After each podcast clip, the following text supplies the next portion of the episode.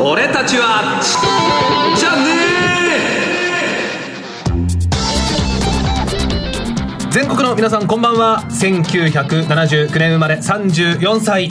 もうアラサーも間もなく卒業の年になってきました。ラジオ日記アナウンサー小塚 M です。さて日曜企画工房4週目はアラサーのアラサーによるアラサーのための番組。30歳児ラジオ俺たちはじゃねえをお送りいたします。10代20代となんとなく人生を過ごしてきたらあっという間にアラサーになってしまったそこのあなた。結婚転職転居などなど人生の転機大きな局面を迎え始めた迷える30歳児たちへの道しるべ。そんな番組を目指しています。さて今夜はですね我々アラサー世代の必須アイテムになりつつあるらしいですね。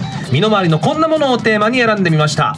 アナログからデジタルへ書籍が大きな方向転換を成し遂げた電子書籍。ズバリ今夜のタイトルは30歳児ラジオ俺たちはいつまでもアナログじゃねえ。しかもですね今回は漫画です。皆さん漫画読んでますか？私はですね実は実家にね漫画がたくさんあります。というのもうちまあ自分よりもね両親が漫画好きで今でも60超えた父親がですね、えー、ビッグコミックみたいなの毎週買ってくるんですよ。で私も読むんですけれども最近はねちょっとご無沙汰ですね。うん。今住んでる家にも漫画何冊あるかなっていうそんなぐらいなんですがまあ子供の時はよく読んでました、えー、私たちがですね、えー、子供の頃はジャンプ全盛時代。もうみんなスラムダンク読んでましたよ。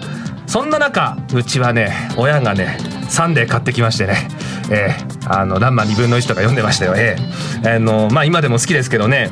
で最近は、うん、まあ人に勧められてこれ面白いよと。最近はねあのドラマの原作が漫画だったりしますんでその原作をまあ人に勧められて読むことがあるぐらいかなという感じ。そして、えー、今回のテーマは電子書籍です。私デジタルものは苦手ではありません。むしろうちのアナウンサーの中では得意な方です。ね自慢するわけじゃないですけれどもうちにいる十数名のアナウンサーの中でスマホに変えたのは私が一番最初ですから。ただ電子書籍はねアプリは入れてはいるんですよ。いつかは使ってみたいと思ってるんだけれども、まだ使ったことはないというね。うん。まあ、えー、今日がそのデビューの日になるのかどうか、今日は電子書籍がテーマでございます。ということで、えー、今夜はですね、電子書籍の今と、そして未来につきまして、えー、この後ですね、電子コミック配信サービス会社メニュー株式会社より吉田仁平さん、そして、えー、プロ漫画家集団漫画元気発動計画代表の木崎隆さんをゲストにお迎えして伺ってまいります。では、今月のアシスタントのご紹介です。森谷優さんです。よろしくお願いします。はい、よろしくお願いします。皆さんこんばんは。1988年生まれ25歳、アラサー初心者、えー、声優の森谷優です。よろしくお願いします。いやビンビンきますね。さすが声優さんの声。迫力あります。声量もありますね。よかったです。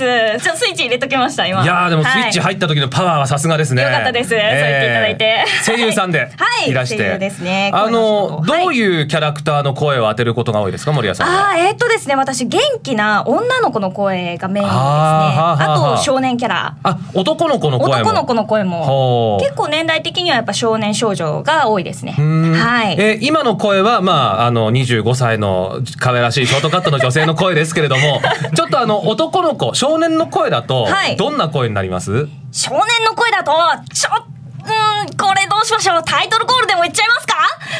お願いじゃじゃあその少年の声であのこの番組のタイトルコールお願いします。任せてくださいよ。いきます。30歳児ラジオ。俺たちはなぎなぎじゃねえ。いや素晴らしいスタッフが拍手大拍手でございます。まああのその声で30歳児ラジオと言われても逆にピンとこないね10歳児ぐらいですけれどもね。そうでしたね。はいということで、えー、声優の森谷優さんと今日はお送りしていきますけれども、まああの、えー、25歳。そうですね。アラサーにかかったかかかってないかぐらいですかね。初心者ですよ。初心者。どうですか？アラサーに対するイメージみたいなのって。そうですね。私なんか自分がアラサーに入って思ったのは、はい、もうちょっとなんか大人っっていう感じになると思ったんですよ。自分の中で。きっとその年齢になると大人であるはずだ。そうですそうですそうです、うん。だったんですけどいざなると、ええ。子供ですね。いやそういうもんです。そういうものですか？はい。えーまあ30歳児っていうことは、はい。やっぱり30になっても児ですから子供の子ですそうからかそうか、ね。まあ子供心忘れずにっていうことですね。前向きですね。やったー。はい。ということでえっ、と森谷さん漫画は読みますか？読みます読みます。私うん。漫画すごく好きで、ええ。むしろあの声優を目指したきっかけは本当に漫画にあるのでなるほどなるほど。はい。やっぱ漫画ってもうすでに完成されてるものじゃないですか作家さんの手によって、はいうん。で私たち一般人がこう入る隙間はないものなので、うん。アニメになった時にこう関われるようにっていうことで声優になるほど。はい、目指したきっかけはやっぱ漫画なので。漫画たくさん読まれたわけですね。はい。読んでます。その漫画をはい。電子書籍で読んだりします？電子書籍はですね最近ちょっとお仕事柄ちょくちょくこういじり始めたんですけど。やっぱりまだ私自身は紙媒体のものが多いですね。はい私とほぼ一緒ですね。はい ということで一緒に勉強していきましょう。はいよろしくお願いしますよろしくお願いします。それでは今夜の30歳児ラジオ俺たちはいつまでもアナログじゃねえ。どうぞ最後までお付き合いください。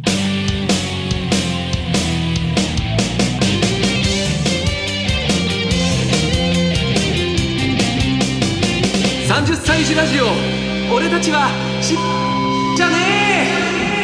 さて30歳児ラジオ第11回俺たちはいつまでもアナログじゃねえ。今回は、えーいつもと形式を変えまして、えーゲストお二方に同時にスタジオに入っていただいております、えーまずはですねえー電子コミック配信サービス漫画王国を運営されてますメニュー株式会社の吉田仁平さんですよろしくお願いしますよろしくお願いします。そしてもう一方です。次世代型電子書籍ドゥミックスをプロデュースされております。プロ漫画家集団漫画元気発動計画代表、木崎隆さんです。よろしくお願いします。よろしくお願いします。ということで、えーいつもですと前半後半に分けてですね、あのゲストお一方ずつ、えーお話進めていくんですが、今日はもう、えー、森谷さん含め4人で、はい。ワイワイとお話伺っていきますので、よろしくお願いいたします。はい。よろしくお願いします。まずは前半はですね、まあ、その電子書籍のハード面というところで、はい。えー吉田さん中心にはい。伺っていきますんで、メニュー株式会社さん、はい。聞くところによると電子コミックのブームの現在のね、えー火付け役であるということなんですけれども、はい。そのあたりからまずお願いできますか？そうですね。あの我々の会社はあの2006年にですね、携帯電話で漫画を配信するところからサービスを始めまして、いわゆるガラケーそうです。ガラケーからですね。ええあの漫画王国というあのサイトサービスをやってるんですけれども、はい。でガラケーがちょうど2006年ぐらいからこうぐんぐんあのコミックでこう人気が出始めまして、えこうやっぱこう市場が拡大してきた感じですね。で我々なんかもやっぱりこう業界に先駆けてこう結構こう積極的に広告を打ったりですね、はいはいはい、あとはこうコミックのこういわゆるこう電子で読むためのこう電子ファイルをこう中国なんかでこう大量生産したりとかですね、まあ、そういうことをやってまあ今に至るというところですね。はい。まあ、確かに最近もねスマホでいろいろね、あの調べ物とかブラウザでしてると、はい。あの電子漫画みたいなのよく広告見ますよね。いますね。下にうんヒュッと出てきそうますよね。下にヒュッと出てきますよね。吉田さんああいう感じで言ってるいやもうあれをもうあのああいう広告をガンガンすいませんねふわっとしたイメージで申し訳ないですけどでえっ、とまあ2006年にガラケーから始めて、まあ、最近だともうスマホが多いわけですね。もうあの今ではもうほとんどがスマホになりましたうね。んまあ確かにスマホは画面も綺麗だし大きいはいしということで、そういう電子書籍を読むまあ媒体としては、うんまあガラケーよりもかまあ明らかにプラスなわけですよね。ね。そうですね。やっぱり、まあ、画面が本当おかなり大きくなったことで、えーやっぱりこう普通にあの読まれる方も増えてきましたし、あとはまあこう電子書籍元年とかなんか2年前ぐらいにちょっと盛り上がったりもしましたけども、はい。やっぱりこうお大資本の会社さんもだいぶこう競争に入られてきて、こう業界全体がまあ盛り上がってるっていう側面はあると思いますね。まあもちろんコミック漫画だけではなくていわゆる一般の小説なんかも含めてですね。ですよね、はい。うん、最近もよく電車の中でねスマホいじってね多いですね。多いですよね。みんな見てますよね。そうそうそう何してんのかなっていつも思うんですけども、まあ普通にねいろいろ SNS やったり、まあ、ウェブ見たりっていう人もいるんだろうけども、きっとあそこで電子書籍見てるっていう人もはいいらっしゃると思いますね。ねそうですねいるんでしょうね、はいきっと。あのどうですか？ガラケーの、まあ、シェアというかガラケーで見てる人とスマホで見てる人ってどのぐらいからそのおなんですか？その割合が逆転するぐらいだったんですかねそうですね。おそらく業界的にはですね、うん。去年えー、一昨年まあ、あまあ。去年と一昨年の境目ぐらいで、こうちょうどガラケーとスマホが変わったりしてきてそれでもまだここ1 12年ぐらいのところってことですかね。まあそうですね。うんあの今現在ですとその会員数といいますか、はい。あの何名ぐらいになるんですか？えーとですね、ちょっと会員数はちょっと公表してないんですけれども、はいえあのサイトの規模感でいくとですね我々こうあのサービスを始めてからおそらく先月ぐらいまでで、ええ単行本にしてですね、我々のサイトで大体、えー、2億5千2億5千？万冊万冊ぐらいの、要は単行本うんがまあ読まれてると。ああなるほどまあこのぐらいの規模感大きすぎてちょっとスケールが 思った以上に大きく数字でびっくりしました。今桁数えちゃった。えー、一十百千万。二億五千万。はいはあ、すごいですね。そうですねはあ、それだけたくさん読まれてるってことですよね。読まれてますねそうですよね。はいもう漫画家さんの間でもメニューさん有名ですからああそうですか参加してるっていうかもうね関わってる漫画家さんたくさんいらっしゃいますし、あはいありがとうございます。えー、木崎さんは漫画家さんでいらっしゃいますけれども、はい。えー木崎さんの書いた漫画もメニューさんで読めたりもするんです いや僕まだ自分のものは全部自分で管理してるああなるほど、これからということです、まあ今後今後。はい。はい。あの終わってから商談で、よろしくお願いします。詳しい話はまた後ほど、ええ。あの2億5千万は、あのまあ一件一件のはきっとそのダウンロード数というか読まれた数ですけども、そのはいタイトル数でいうとどのぐらいタイトルは抱えてらっしゃるんですか？タイトルだとですね、そうですね。まあ2万タイトル、サおえービス全体としては2万タイトル以上2万タイトルかもしれないですね。それはもうジャンルをか問わずというか、もう全ジャ様ジャンル々ですね。含めて。全全ジャンル、へはえあのどういう系のジャンルが多いとかってあります？人気が。い。まあ男性向けの漫画あの方がやっぱり売れてますね。少年誌とまあ、いう小か。まあ青年誌というのか青年誌ねだから、あの少しやっぱりこう大人のストーリーというか、はいはいはいあそういうものの方がやっぱりこう電子には合ってるかもしれないですね。なるほど。となりますと、そのユーザーさんの年齢層も若干高めなんですかね。えーとですね、これは一概にも言えないんですけどもあのあの今日の番組のターゲットでもあります。一応そうですねもう30代の方々はもう間違いなく実は男性も女性もあの中心的なあのそうですけれども実は20代も40代もあの結構いますんで。うん今女性っていうお話ありましたけど、はい女性の方もユーザーさん多いですか？そうですね実はあの女性の方の方があの割合はあの男性より多いぐらいああそうですか。ねへえ。守屋さんの周りで女性で電子書籍で漫画っていう方います？電子書籍で漫画ですか？あでもあのー私の友達というか電車乗ってると確かに女性って多いですね、うん。そう見ると、まあゲームとかよりも、すあの、うん、見てるイメージはありますけれども。うん読み物の方うん。が断然多分多いと思いますね、うん。うん。女性の方が多いというのはこれ何何か理由があるんですかね？そうですね。まあいろんな理由はあると思うんですけどやっぱり我々としては女性の方がこう普通のこう紙の漫画をやっぱりこう買いづらい雰囲気っていうのがあるんじゃないかなと。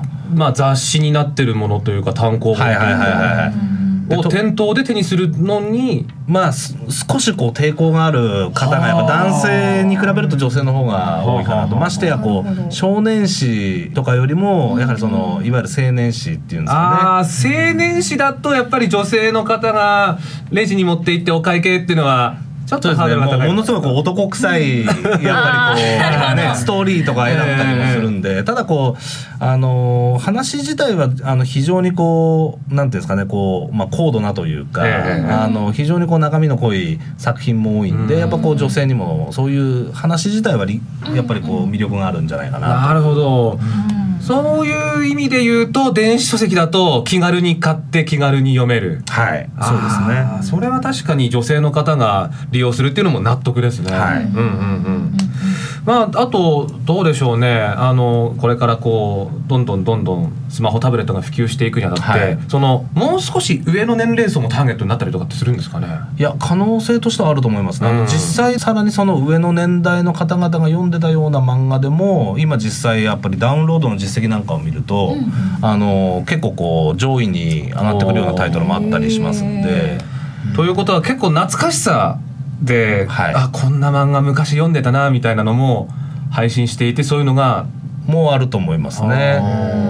なんか思わず見たくなるのってありますもんね。ありますよね。ああーあれ読みでも手元になかったりするんですよねそう。いう時に。ですので一応我々のその漫画王国の中なんかでもあの実はこう立ち読みいわゆるこう無料で読める部分っていうのをこう非常にこう充実させてましてそれは立ち読み。立ち読み。それはタイトル数とかその分量ですねまあ例えば過去の名作というものをその世代の方がこう注目して読み始めてランキングなんかが上がってきた時にあの実はあの若いユーザーもいるんで。うん。まあ、ランキングが上位に上がってきた時に、まあ、当然こう興味を引くと、はい。ただやっぱりこう絵とかはやっぱりこう当時の絵だったりもするんですけどもやっぱりこう立ち読みなんかで無料だったりするとやっぱこう気軽に見てみれるんで。で少し読み始めるとやっぱこう止まらなくなるのがまあ漫画の特性なるほど。その触りだけをあー立ち読みねなるほどなるほど。いや本当大事ですようね。ん。あののよく売れるパン屋さんっていうのはあの試食をちゃんとすさせるあパン屋さんだっていうな話るほどなるほがありますけどど。そうか漫画の試食が立ち読みということで。はいはいそうですねなるほどね。まあでもなかなか手に入らない漫画をスッと読めるっていうのは電子書籍のメリットの一つだと思うんですけども、他に何かそのまあその紙の媒体ではない電子書籍のメリットってありますかね？まあそうですねやっぱり時間がちょっと空いた時にもうその瞬間に楽しめてああの例えばそれが5分でも10分でもまあ2時間だとしてもユーザーの都合に合わせて、えーやっぱサービスを提供できるというところですかね。なるほどね。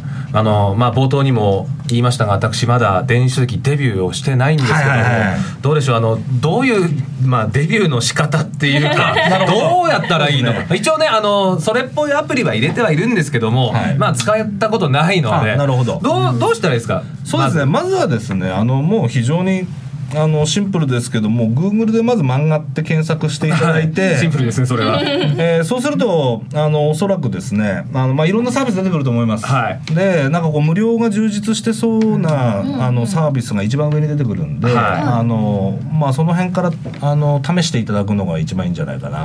そうですね。無料のところも結構あるんで、僕が関わっているところでは J コミさんとか、はい漫画家さんが始めたところなんで、ん。あのマガジンで書いてる赤松健さんが始めたところですけどね。これはもう漫画家さんにの広告料をの全部渡しちゃおうっていうところなんで、うん。漫画家さんにとってもありがたいんで。なるほどなるほど。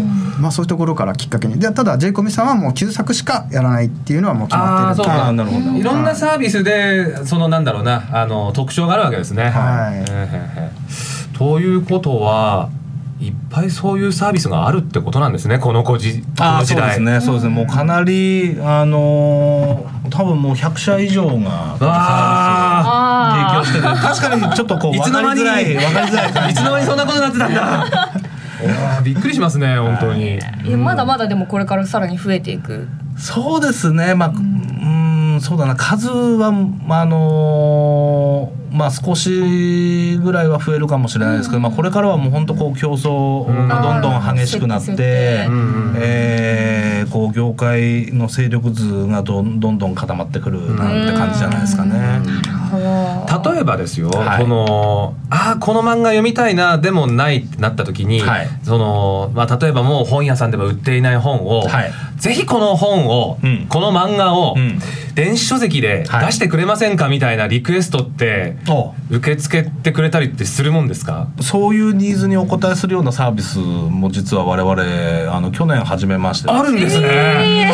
あのくいわゆるクラウドファンディングというあのいわゆるユーザーさんなんていうんですかねいわゆるこうユーザーの方がこう一口1,000円とかはいはい2,000はい円という形でそのプロジェクトに対してこうお出資をするようなサービスがアメリカで非常に流行ってるのがあるんですけども、ええで日本でもちょっとずつ出てきててで実は我々はこう漫画に特化したそのクラウドファンディングのサービスというのを、おちょうど去年始めまして、ええまさにあのお例えば木崎先生がですね、こう何かこうご自身の作品なんかでちょっとこう特別なあの想定でなんかちょっとこう本にしたいななんていうのをもし、あの出していただくとこうファンの方がああー例えばじゃあそれをこうあの一口いくらでなるほど。ザ・ファンド的的に出資していくわけですね。そうですそうです。はいはい漫画は家さんの間では今それすごい話題になってて、そうですね。メイさんがそれやってるっていうのがあありがとうございます。僕も注目して見てました。い もう注目。漫画家さんからも注目の。知り合いの参加さあの漫画家さんとかもね、参加してるんで、そうですね。ツイッターとかでどどんどん宣伝させてもらってました。だからこう非常にこうなんていうんですかねこうまああの草の根的というかゲリラ的ではあるんですけれども、非常にこうなんていうんですかねやっぱりこうあの漫画家さんの方のこう非常にこうなんか思いが伝わりやすいサービスというか、やっぱりこう絶対あの例えばうちの例でいくとやっぱりこう大手の出版社さんのでこう連載が終了してしまってですね、で本当は続きが書きたいなんていう時の、はいはいはいその続きの続きを書くためのあのし要は募集というようなのをやっていただいたりしええすることがあるんですけども、あのこれはもう非常に本当その先先生の本当そういう思いもあの我々のサイトにかなりこう書いていただいてでユーザーあのファンの方もですね非常にあもう絶対読みたい頑張ってくださいみたいな。ぜひお願いしますと。で300万ぐらい集まりました。おえー。すごい はいやもう雑誌の熱望で終わられた漫画とかも多いんで、ええ漫画家さんにとってはそれすごい嬉しいことだし、うんもう漫画家って次々いろんなものがねポンポン書けるもんじゃないんですよ。ポンポン本当に考えて考えて苦しんで書いてるんで雑誌の都合とかで終わられたら困るんですよね。ですか？ら そう考えるとあの漫画家さんと読む我々ユーザーの間に入ってた雑誌っていうものが一個取っ払われるわけですよね。まあそうですねもうきっとなると距離は近まりますよねきっと漫画家さんとね。ねユーザーさんの。ですので本当そのやっぱそれに参加いただいてるこう漫画家の方もやっぱそういうこうビビッドな反そのなんていうんですかねファンの声みたいなのにこう非常にうん。なんていうんですかねこう意味を見出していただいてるケースなんかも多いですね。いやーそうなると、まあ、ちょっとまだねあのサービスが始まってまだそれほど歴史のない電子書籍というサービスですけども、これからどんどんまた違う形っていうか発展した形っていうのがあると思いますね。あるんでしょうね、きっと。どうですか？あの、まあ、今そのクラウドファンディングっていう話もね、はい。い、ただきましたけどもこれから、まあ、こんなことできそうかなみたいなのってはい。あったりするもんですかね、あのーもう木崎先生の方でもやられてますけども、まあ、我々も実はちょっとこうし、あのー試験的に開発なんかもしてますけども、おーやっぱりこういわゆるこうアニアニメと漫画のこうあまあ愛愛の子じゃないですけど、そういうようなものっていうのもどんどん出始めてくると思いますけどね。ん。電子でやる以上はねもう紙と同じようにやってるっていうのはバカバカしいですよね。電子で見せるっていうこと自体がもう可能性を広げられることなんで、うん。そこをみんなで追求していかないと、うん。漫画はもう子供を読んでませんからねはっきり言ってしまいますけど、うん。そうですか、だだからもうあと子供たちがなんで読んでないかっていうと他のメディアにもう負けてるからですよね。漫画が進化しないでいいるから漫画がつまんなくなったんじゃないんですよ。うん。面白い漫画いっぱいあるけど昔みたいにはもう売れなくなってる。そっか。みんなで一冊ジャンプ読んで回し読みとかないんですね今。それはそれで寂しいな。誰かが買って今日は誰お前だぞそうそうみたいな今週お前ねみたいなね。そうそうそう。昔は電車に乗ってもね、あの若い子はみんな漫画読んでましたよ。漫画そう大体あのつり革のあそこの荷物棚にどんどんどんどん乗って 読み終わった雑誌載ってって。はい。であこれまだ読んでねえなって拾ったりとかしたじゃないですか、はい。うん今ないんですかこれ。ームに変わってきちゃってますよね。そうかそうかそうか。まあちょっとまあだから紙は紙の良さがあってねそれがねまあなくなるってことはないだろうけれどもまああの感覚もね結構捨てがたいそうですね。ところはあるじゃないですか。そうですね、昔小学生の新聞とまで言われましたね まあ気持ちはわかる。まあ僕はサンデー派でしたけどみたいなね。そうそう。まあでもそうか。まあそういう時代なんでしょうね。あとねちょっと一個気づいたんですけれども、はいその雑誌にっていうねその。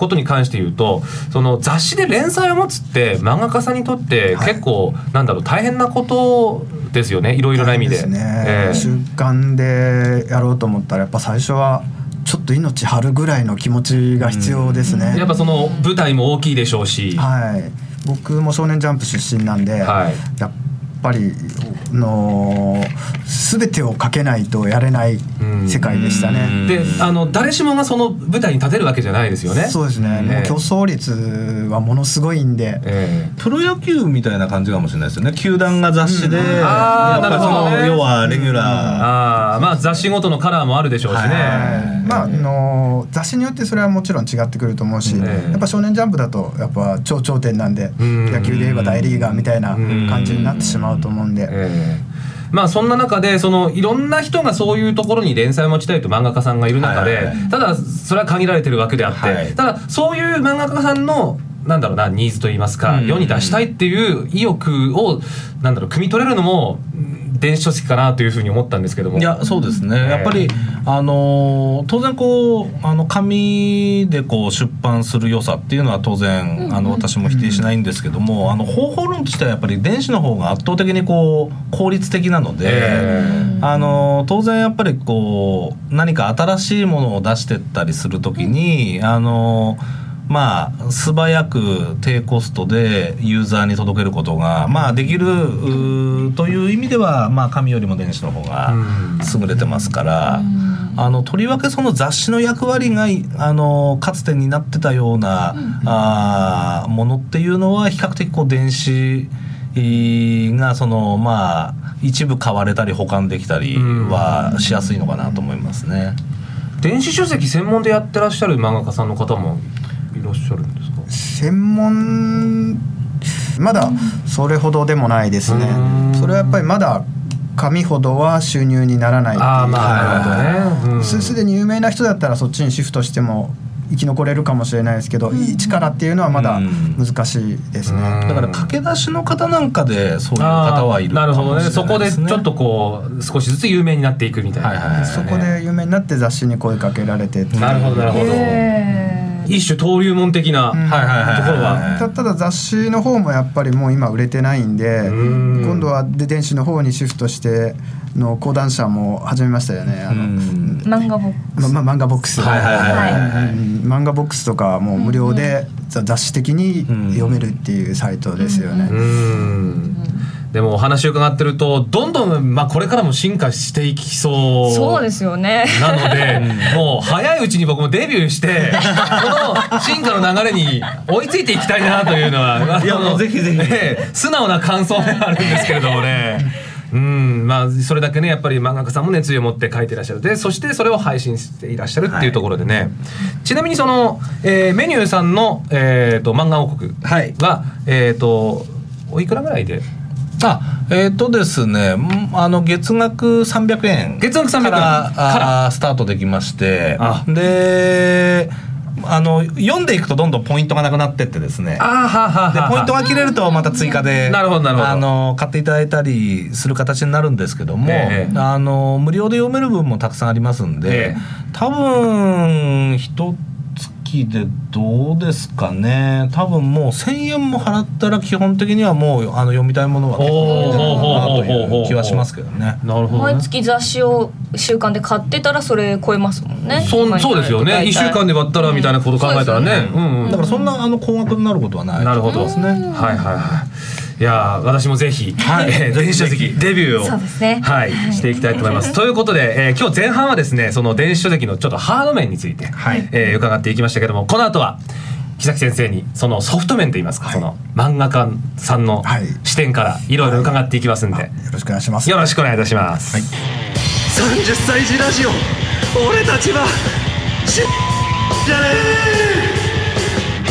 さて30歳児ラジオ11回目「俺たちはいつまでもアナログじゃねえ」ということで今回電子書籍というのでテーマにお送りしておりますけれども先ほどはね、えー吉田さんにはい。その、まあちょっとそのハード面といいますか電子書籍とは何ぞやというところから、そうえー教えていただきまして私も、えー早めにデビューした方がいいという結論に達したわけですが、はい。はい、ちょっとここからね漫画家さんでいらっしゃいます木崎先生に、はい。えーそのソフト面について伺っていこうと思うんですけれども、まずですねその、えープロ漫画家集団漫画元気発動計画。はい。こちらの、まあ、一応代表ではいいらっしゃるわけですね。そうですね。あの、まあ、代表って呼んでるのは特にこれは会社でもなく、ええなんか特別な形があるもんじゃなくてあのただの漫画家漫画界の将来を心配する人たちの集まりっていうか、えそういうもともとプロの漫画家さんが集まっていろいろ今後の漫画界のことをどうどうしたらいいだろうみたいなことを話し合っ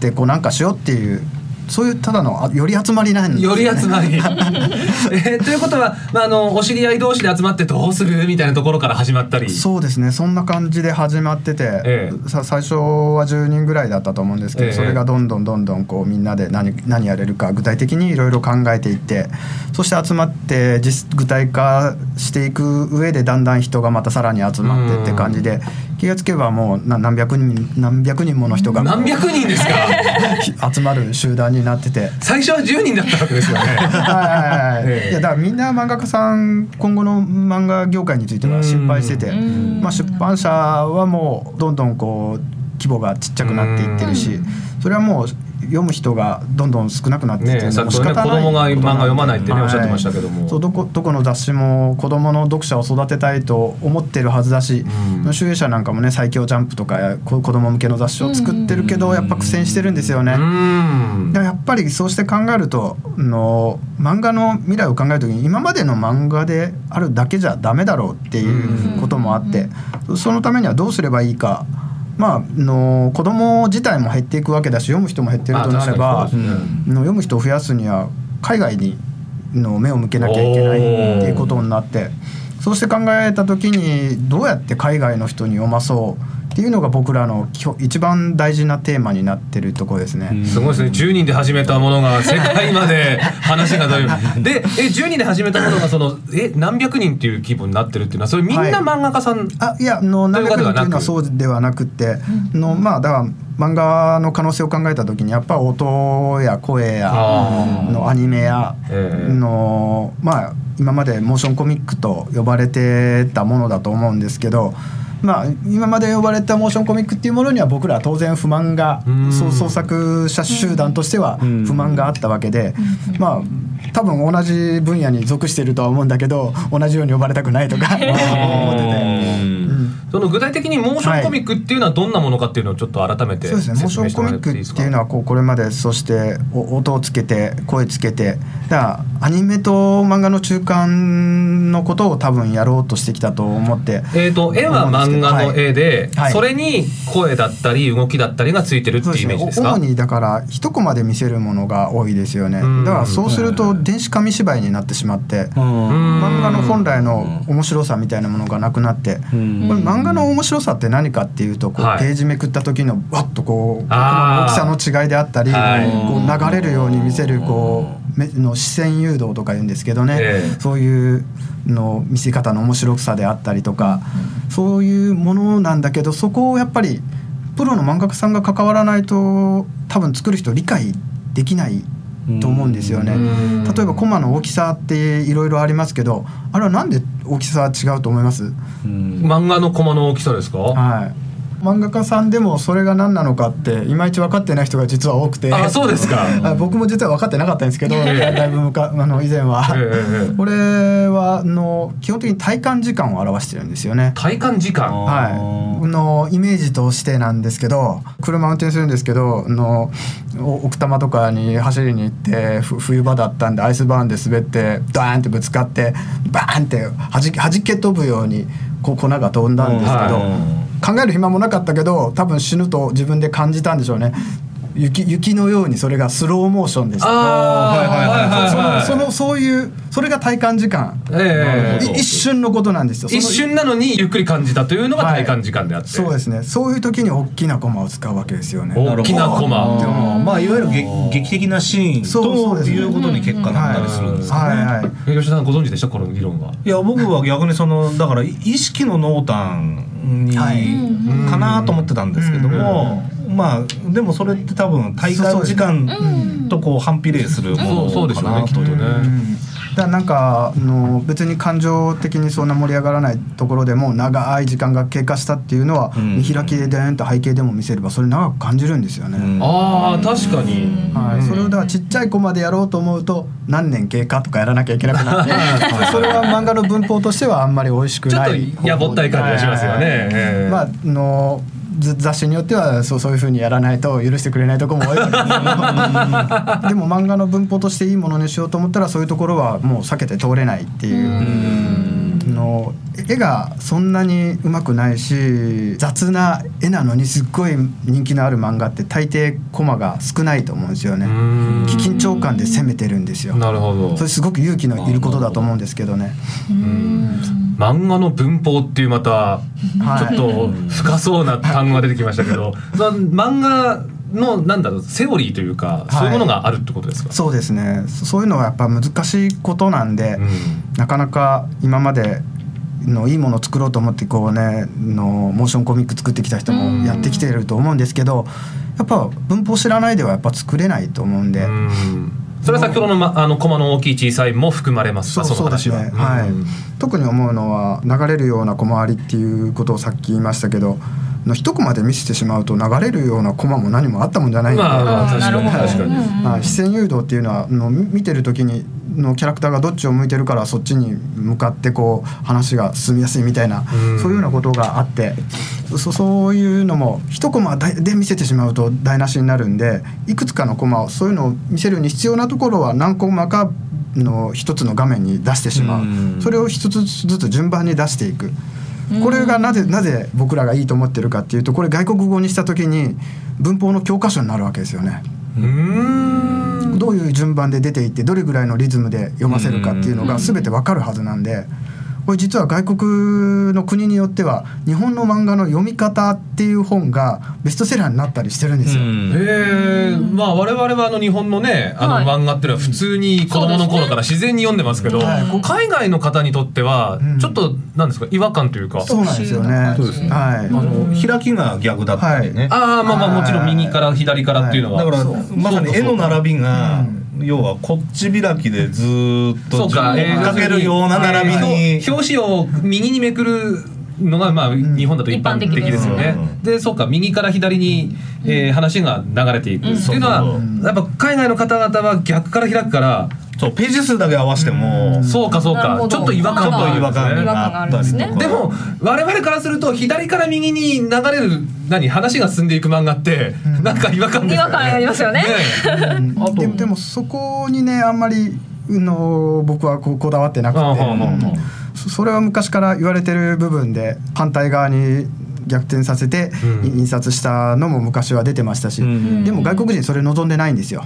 の日本と同じように読んだ方がの嬉しいんあだからその読み方みたいな本が売れでるそうですね。うんだ今の昔みたいにさ左右を逆転させてっていう印刷はしてないですよね。うんこれそれやると絵おかしくなっちゃうんで。そうまあまあまあそうそうですよねきっとね。ななんでおかしくなるかっていうと人間こう感情をむき出しにした時に目のあのあ片方だけ目を大きく開けたりするんですけど、決まってるんですよね大体。うん。だからそれ反対にするとなんとなく違和感があったりするんですよ、あー。だからデッサンがおかしくなるおかしく見えるっていうのはそういう根本的な部分が多分あって、あとふっと今思ったんですけど、あの、はい。漫画の吹き出しがはい。日本だと縦書きですよね。はいはいはい。日本語だとひらがなそうですね。縦に書きますよね。でも、はい。アルファベットにするとあれ横になりますよね。はい。その辺のなんかそのカット割りというか、はい。あの吹き出しの形も変わんなきゃいけないから、そこは結構面倒じゃないかなって今ふっと思ったんですけど。大変ですよね。ね今後だからそういうところも全部含めて最初からトータルで作っていくことが必要になるでしょうね。そのあたりは先ほど言われた世界へ目を向けたお話になるわけですね。うん、とりあえず声をね外国語でどんどんつけていきたいなと思うんですけどとりあえずテスト版とかはもうアメリカ用にこう英語版作ってるんですけど、これ英語版で何が今までと違うことをやったかっていうと英語って実は萌えの言葉がないんですよね。萌え萌えって萌えっていうあの萌えですか？英語ないですかね？なないかよ。はい、のそういう言葉で喋るとあ赤ん坊みたいで気持ち悪いって言われてきたんでだから日本の萌えアニメも多分英語になる時はそんなに萌えじゃなくなってるんですよね。はあなるほどはい、そそれを僕ら一応テスト版ではああえて萌え言葉の英語で作ってて、へー。これはもうあのバイリンガルの声優さんのあの佐々木瑠さんっていう、うん。のアメリカに住んでる声優さんがあのバイリンガルの声優養成所をやってましてー。そこと協力させてもらってつのテスト版作っていただいたって萌えの言葉と普通の英語あるけどどっちがいいって言われたんで。そりゃ萌えだろうって。はい。えーということはもうその木崎さんが代表されてるその、まああの集団の中ではその紙媒体のはい。漫画というところからもうどんどんどんどん脱却して、そうですね。僕も別に紙を否定してるわけじゃなくてもちろんもちろんええ。紙残ってほしいし紙僕ずっと紙で育ったし、ええ。出版社に育てられたから出版社に恩義も感じてるし。だからあの僕ら基本的にはそんな営利目的じゃなくて自分らも食べていかなきゃいけないからそのそれぐらいはいただきたいけれどでも僕らに協力してほしいっていう企業があればどことでも協力するつもりですしそれはもう出版社でもそうだし電子書籍でもそうだしあの漫画の未来のために何かやりたいっていうところとはもうどことでも手を組んでやっていきたいと思っててまあ実際にいろんなところと手を組み始めてるんですけど。そのまあまあ今後の漫画界をって思った一つのきっかけに電子書籍ってあったりするもんですか、そうですね。僕が思ったのはあの韓国のネイバーがやってる Webtoon っていうのがありまして、これがまああの電子で見せる時にはこう縦スクロールの方がデータが少なくて済むんですけほどう。まあひ引っ張っていくように上の上から下に上の画面をスクロールさせていくってことですよね、はいはいはいそそそれで Webtoon の漫画を読んでたらいきなり動き出すんですよ。あ漫画が。はい、はあはあ。ホラー漫画でずっと普通の漫画だなと思って読んでたらいきなり「うえー!」って気持ち悪く動き出すんですよ。へうわこれやられたなって思いましたね。うん。それを見たのが多分もう2年ぐらい前だと思うんですけどこれこのままだと日本の漫画韓国に世界戦線では負けるなって思ったんで日本も負けないことをやらなきゃいけないなって思うようになりましたね。えなるほどだアニメを漫画に入れるっていうのは僕も大賛成なんですけどそれを今までモーションコミッ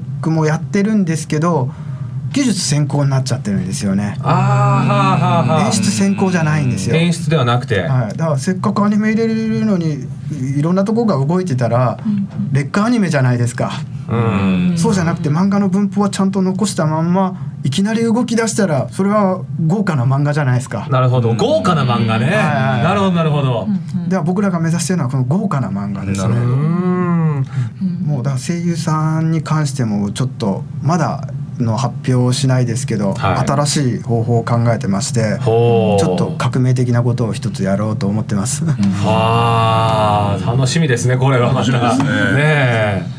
あのどういう形ではい木崎さんがやられてるのは配信してるんですか、今のところの作品をアプリ化してしまうと多くのところで読めなくなるっていうデメリットがあるんで、あのえ映像として見せるっていう方法をとってまして。映像として。はい、え映画とかと同じようなサイズに作って、まあ、漫画を映画みたいに見せるみたいな感じ。漫画を映画みたいに見せる、ただ小回りはある程度残して、だから小回りで見せたところが面白いところは小回りで見せて、うんうんそうすることでコマの大小の差もつけられるんで、うん。そうすればこう見開き効果みたいなデーンと大きいコマが大きいコマとして見せることの意味が残るんで、うん。そういうことを大切にして今作ってます。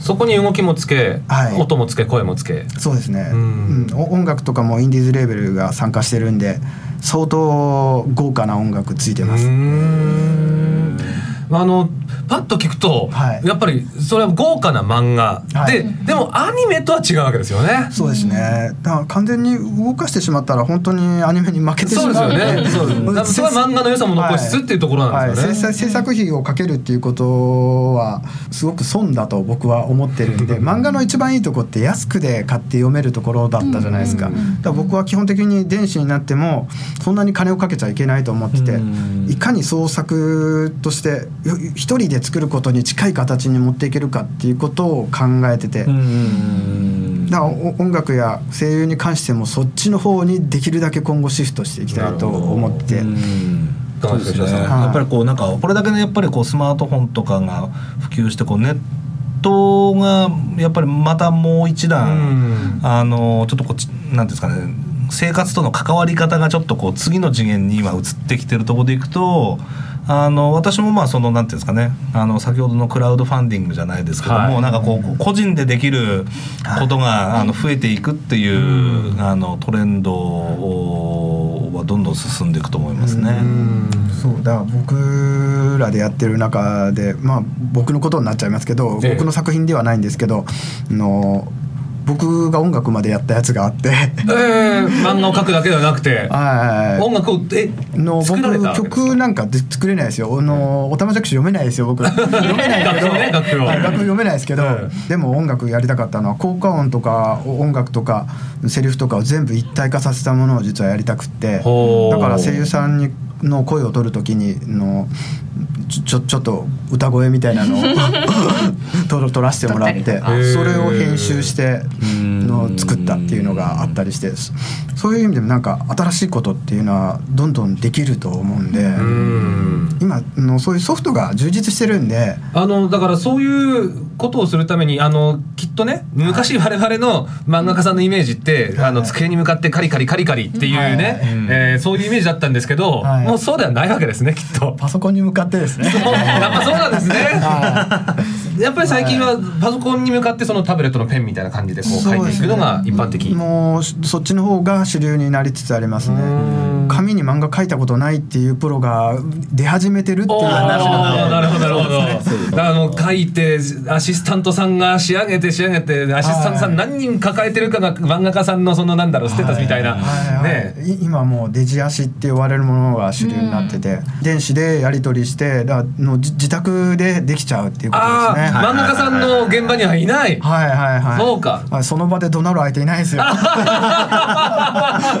まあスカイプとかでやり取りしながらやるっていう感じになってるみたいです。すごい時代です進んでね。きてますよね。うん前なんかあの別の番組でご一緒させていただいた漫画家の先生は、はい電子書籍にサインをしたって言って。電子書籍にサインをした？電子書籍にサインをするサイン会があったっていう話を聞いて、もうデータの時代なんだなっていう。すごいなあ。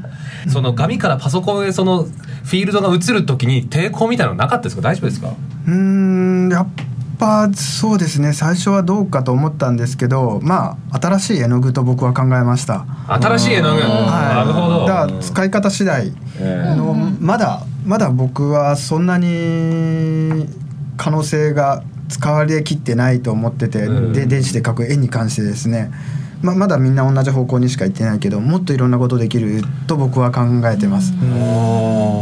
ずいぶん動いてますね。そうですね。野生優さんの世界でもそれやってやろうと思ってるんですけど。それがこうゆくゆくはこちらの世界にもっていう。ははい。はあ。みみんながなんか得する形に持っていきたいなって思ってます。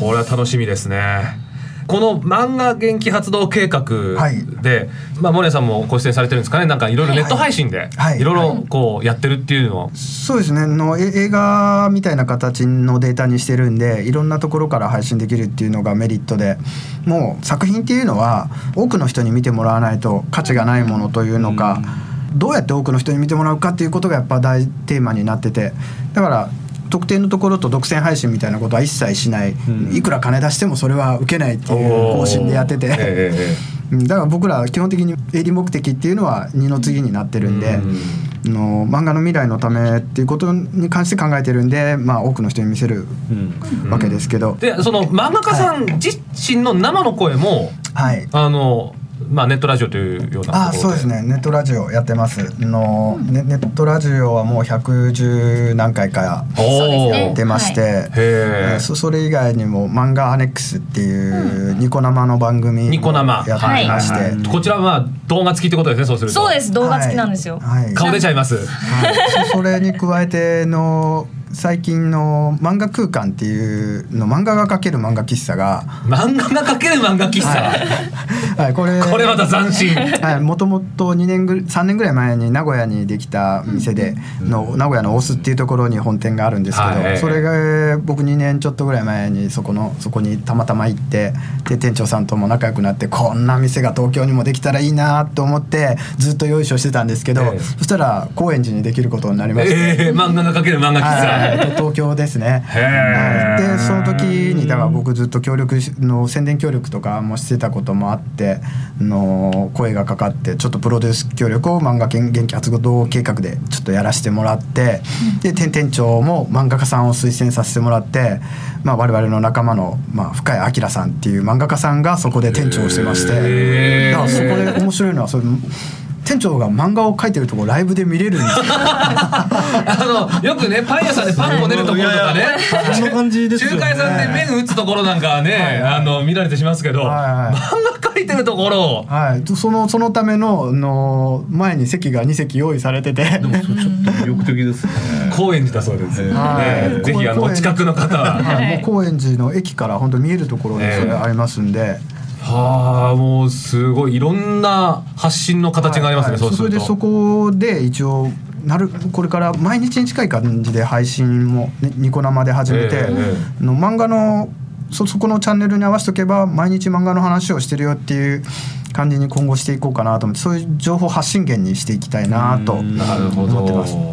ちょっとええー電子書籍デビューなんて軽々しく言ってる場合ではなくなってきたなという感じはありますけど続けてますよ漫画界は。すごいですね。すね。ええちょっとこれは覚悟を決めて私もデビューしたいなと はい。思うんですけど、ちょっとですねあのまあ最後にと言いますか、あの一応これ30歳児ラジオアラサー向けの番組ということなので、お二方の,、まあそのアラサーの頃どんな感じだったかみたいなのって聞いてもいいですか、まあ、吉田さんアラササーー30前後の頃あはいはい。どんなアラサーの時はちょうど実はあのお当時いた会社の駐在でアメリカにいたんですけれどもそうですね。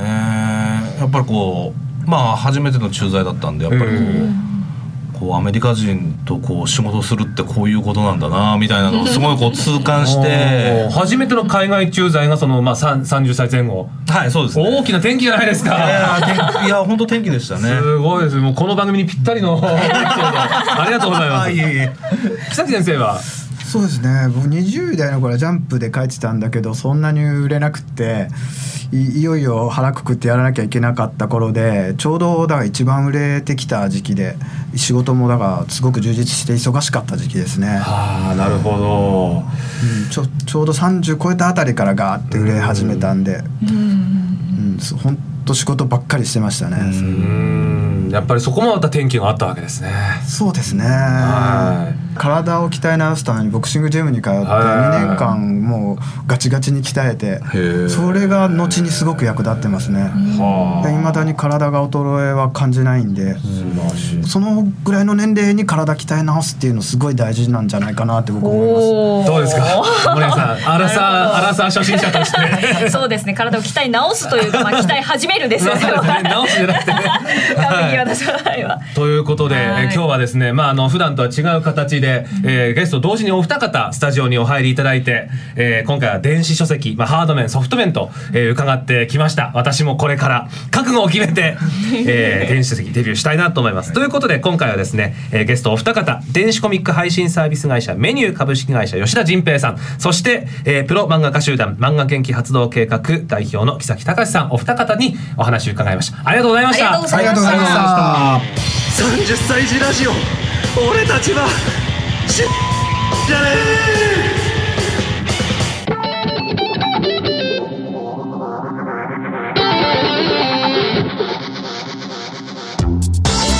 さて30歳児ラジオ第11回俺たちはいつまでもアナログじゃねえ。ということでね電子書籍、はい。しかも漫画についてお送りしてきましたけれども森谷さんい。かがでしたか？いやーいろいろ深い話が多かったので、ねえ。聞き入ってしまうことが多くて本当本当。はい、ええ。いやでもまあアラサーに向けてのええ。転機を迎えるにあたってそうそうそうそう、はい。ねアラサーのたしなみの一つとして電子書籍ね。ねいろいろもっともっと詳しくなっていきたいなと思います。私もデビュー頑張りたいと思いますけれども、ましょう、お互いに、はい、えー番組では皆さんからのご感想をこのテーマでぜひなんていうメールも募集しております。詳細は番組ホームページなど随時アップしますのでぜひ30歳児ラジオで検索してみてください。森さんなんか告知あれば。ああそうですね。私今第1第3水曜日の20時から、はい。漫画アネックスという漫画トーク番組を実は生放送。しておりまして、はい。はい、まあ詳しくはですね私のツイッターやブログなどで紹介しております。はい。えー私の名前ですね、えー、守るに名古屋のやで「ゆう」がカタカナではい。やると出てきますのでよろしければそちらを